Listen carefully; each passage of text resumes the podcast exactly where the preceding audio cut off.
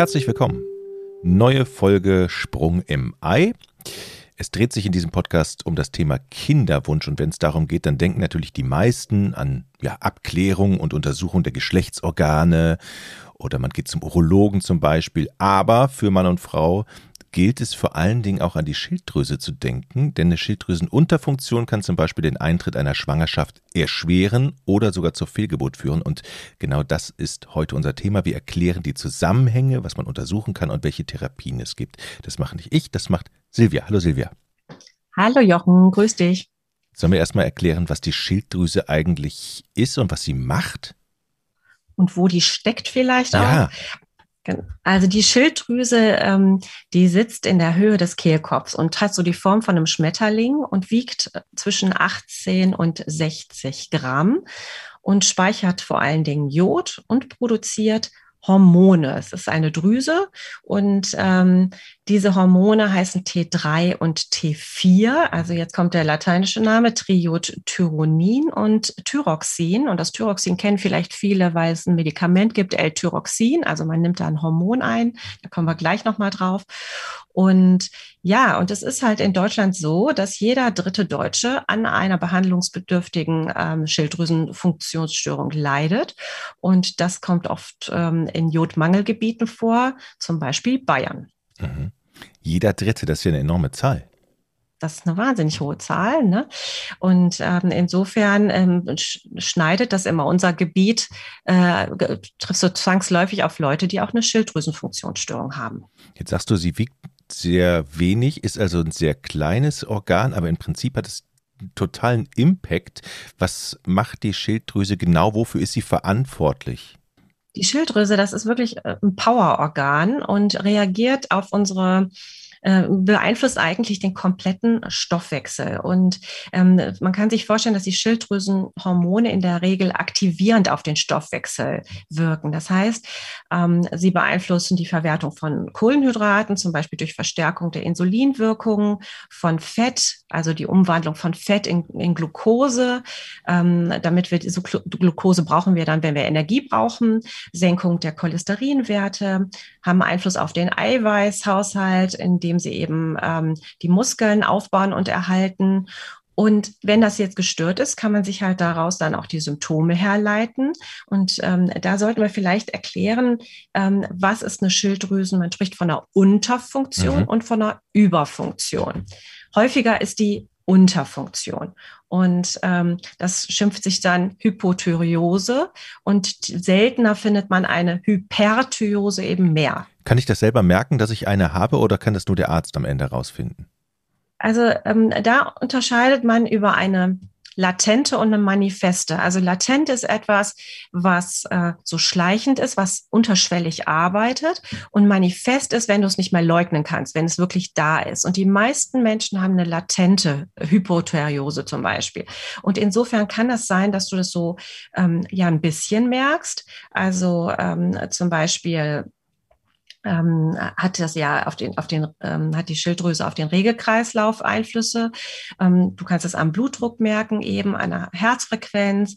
Ich hatte ja schon gesagt, Glucose ist ähm, aktiviert, also der Zuckerumsatz kann gesteigert sein, die Darmperistaltik kann gesteigert werden, aber auch solche Sachen wie Talg- oder Schweißdrüsenproduktion oder ähm, Nerven sind erregbar. Das heißt, du kannst Zuckungen haben zum Beispiel, ja, wenn die Werte schlecht sind.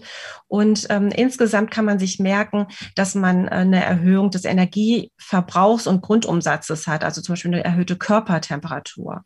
Ne? Und dann hast du halt die passenden Symptome dazu. Also man ist dann wenn man eine Unterfunktion hat, müde, schlapp, ähm, man hat eine trockene Haut, strohige Haare, eine Gewichtszunahme, mhm. ja, und da muss man halt gut trennen, ob man wirklich mehr isst oder nicht, aber in der Regel kommt es zu einer Gewichtszunahme und ähm, Wassereinlagerung, ja, und teilweise dann auch Zyklusunregelmäßigkeiten. Das war die Unterfunktion. So, wie merke genau. ich, wie äußert sich eine, eine Überfunktion dann? Kann man sich merken, ist einfach ein bisschen so das Gegenteil. Ähm, man ist eben nicht schlapp, sondern hat eine körperliche Unruhe, man hat eine Rastlosigkeit, Schlaflosigkeit. Statt Kälteintoleranz hat man eine Wärmeintoleranz und eine Gewichtsabnahme. Mhm. Ja? Und eben man schwitzt sehr viel. Wie? Haarausfall gibt es mhm. auch. Mhm. Das heißt, es gibt Anzeichen auf alle Fälle, wo es dann auch ratsam ist, das einfach mal auch mal abklären zu lassen, ja, wo man sagt, okay, wenn das und das eintritt, einfach mal beim Hausarzt abchecken, ob da nicht irgendwo an der Schilddrüse was schlecht läuft. Genau, und ähm, die, die Schilddrüsenhormone werden eigentlich, wenn man so eine Basisdiagnostik macht, werden die eigentlich immer mit abgenommen, weil eben diese latente Form ja gefunden werden will. Wenn du diese Symptome hast, ist es ja quasi schon ja zu spät nicht, ja, aber dann hast du ja schon Beschwerden und das Ganze ist ja dann schon sehr fortgeschritten. Mhm. Und ähm, man versucht eben, die aufzudecken, die gerade so dahin kommen. Jetzt ist natürlich die Schilddrüsenunter- und Überfunktion. Natürlich hat es dann wahrscheinlich auch, weil es ja die Hormone betrifft und ganz viel regelt, wie du gerade gesagt hast, im Prinzip natürlich dann auch eine Überschneidung mit deinem Fachgebiet. Ne? Ähm, wie wirkt sich das denn ähm, auf die Fertilität, auf die Schwangerschaft und äh, auf dein Fachgebiet aus? Also Fertilitätsstörungen, da müssen wir jetzt unterscheiden, sprechen wir jetzt vom Mann oder von der Frau. Ne? Es wirkt sich tatsächlich bei beiden aus. Und ähm, ähm, fangen wir mit der Frau an. Also es ist so, dass äh, einmal äh, der Schwangerschaftseintritt beeinflusst wird ähm, durch eine Erhöhung ähm, des Prolaktinspiegels. Prolaktin ist eigentlich das Hormon, was in der Stillzeit ausgeschüttet wird, damit die Milchproduktion äh, angeregt wird. Und ähm, das kann eben ähm, das TSH auch, ähm, das TSH, wenn es hoch ist, äh, erhöht auch das Prolaktin und das erhöht wiederum unsere beiden Player, LH und FSH. Und dadurch ähm, kann es dann zu Zyklusstörungen bis zum Ausbleiben der Menstruationsblutung führen. Ich muss aber hier sagen, ähm, das schwirrt immer so in den Köpfen rum, wird aber in meinem Bereich oft überschätzt. Also es wird da schon an Werten geschraubt, die noch im guten Normbereich sind und ähm, Frauen nehmen dann Medikamente, obwohl sie total gesund sind. Und ähm, weil man mal eine Zeit lang ausgerufen hat, dass der Wert für einen Kinderwunsch um die eins sein soll, also das CSH sollte einen Wert von eins haben und dem ist nicht so. Also mittlerweile hat man das nachjustiert und sagt, der Wert darf bei 2,5 sein, ruhig. Und da muss man auch wieder unterscheiden, ähm, dass man sich das vielleicht auch öfter mal anguckt, weil die Schilddrüse, wie wir jetzt wissen, ist ja ein Organ, das auf Stress zum Beispiel reagiert ähm, oder auf Schlafentzug. Das ist, ähm, reguliert ja dann dagegen. Und dann kann es auch mal sein, eben wenn die TSH-Spiegel erhöht sind, dass ich gerade jetzt in dem Moment mehr Bedarf an Hormonen gebraucht habe. Aber dass nicht in Wirklichkeit ein krankhaftes Problem dahinter steckt, sondern einfach nur eine Reaktion der Schilddrüse und das soll sie ja auch tun. Das heißt, ich würde dazu raten, wenn man einen erhöhten Wert hat, ähm, und der ist jetzt nicht über dem Normwert, 4,5 wäre der. Also, dass man das vielleicht auch nochmal überprüft, zwei, drei Wochen später. Also, ich würde zum Beispiel diesen Wert auch nicht bestimmen, wenn ich in der Prüfungsphase bin und viel Stress habe. Gibt es denn dann Werte, die wirklich dann gefährlich sind oder, oder wirklich sehr schlecht sind? Ja, es gibt Werte, die sind sehr schlecht und das betrifft ja dann ähm, vor allem ähm, in der Schwangerschaft, ja, ähm, die Frauen. Und das ist der Grund, warum jeder Frauenarzt eigentlich in der Schwangerschaft auch das gehört zur Vorsorgeuntersuchung im Rahmen der Schwangerschaft immer dazu. Jedes Trimenon, also das sind die, die drei Abschnitte einer Schwangerschaft, wird der TSH-Wert tatsächlich kontrolliert, weil eben das, ähm, der, der Embryo nicht in der Lage ist, von Anfang an selber Schilddrüsenhormone zu produzieren und eben auf die seiner Mutter angewiesen ist. Und Schilddrüsenhormone sind total wichtig für die Reifung des Gehirns und das Wachstum. Und ähm, tatsächlich, wenn jetzt äh, eine Frau sehr hohe Schilddrüse, also TSH-Werte hat, dann hat sie eine starke Unterfunktion der Schilddrüse, die TSH-Werte sind hoch, weil eben der Körper dagegen steuern will und sagt, Schilddrüse, mach mal mehr Hormone. Und dann führt es dazu, dass es eben tatsächlich zu Behinderungen des Embryos kommen kann. Aber das sind wirklich Werte, die weit über die Norm äh, sind. Ich habe nachgelesen, dass du eine längere Zeit einen Wert von über sieben haben musst, damit ein Schaden beim Kind entsteht. Und tatsächlich in den ersten Tagen nach der Geburt wird die Schilddrüsen äh, kontrolliert, auch beim Kind in so einer Blutabnahme, die auch noch andere Sachen abcheckt, ist auch die Schilddrüse dabei. Wie häufig gibt es denn überhaupt Probleme mit Schilddrüsenfunktionsstörungen? Ja, ja, also in meinem Bereich kommt das so bei zwei bis vier Prozent der fertilen Frauen vor. Mhm. Und Frauen sind generell häufiger betroffen als Männer. Und ähm, die äh, Quote ist so bei vier zu eins. Und ähm, die Ursachen so einer äh, Schilddrüsenfunktionsstörung ähm, können tatsächlich auch vererbt werden oder im Mutterleib entstanden sein. Ähm, oder aber ähm, es liegt eine Schädigung des Schilddrüsengewebes selber vor. Und ähm, da gibt es zum Beispiel Antikörper, die das Schilddrüsengewebe angreifen und kaputt machen. Wie der Mechanismus ist der gleiche wie bei einer anderen Krankheit, nur dass das jetzt körpereigenes Gewebe betrifft, das angegriffen wird. Und da sticht vor allem raus ähm, die Hashimoto-Thyreoiditis. Und das sind ähm, drei Prozent der Bevölkerung haben die. Und auch hier ist das Verhältnis zehn zu eins, also zehn Frauen zu einem Mann.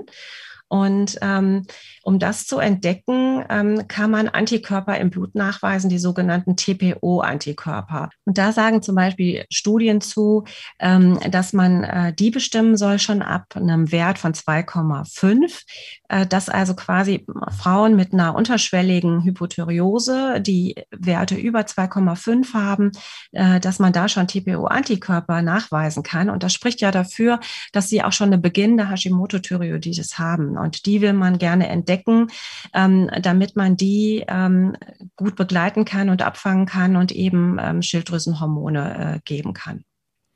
Lass uns mal, Entschuldigung, ja? Mhm. Nein, äh, vielleicht nur eine Anmerkung, weil wir mhm. letztes Jahr mal ja über das PCO-Syndrom mhm. gesprochen haben.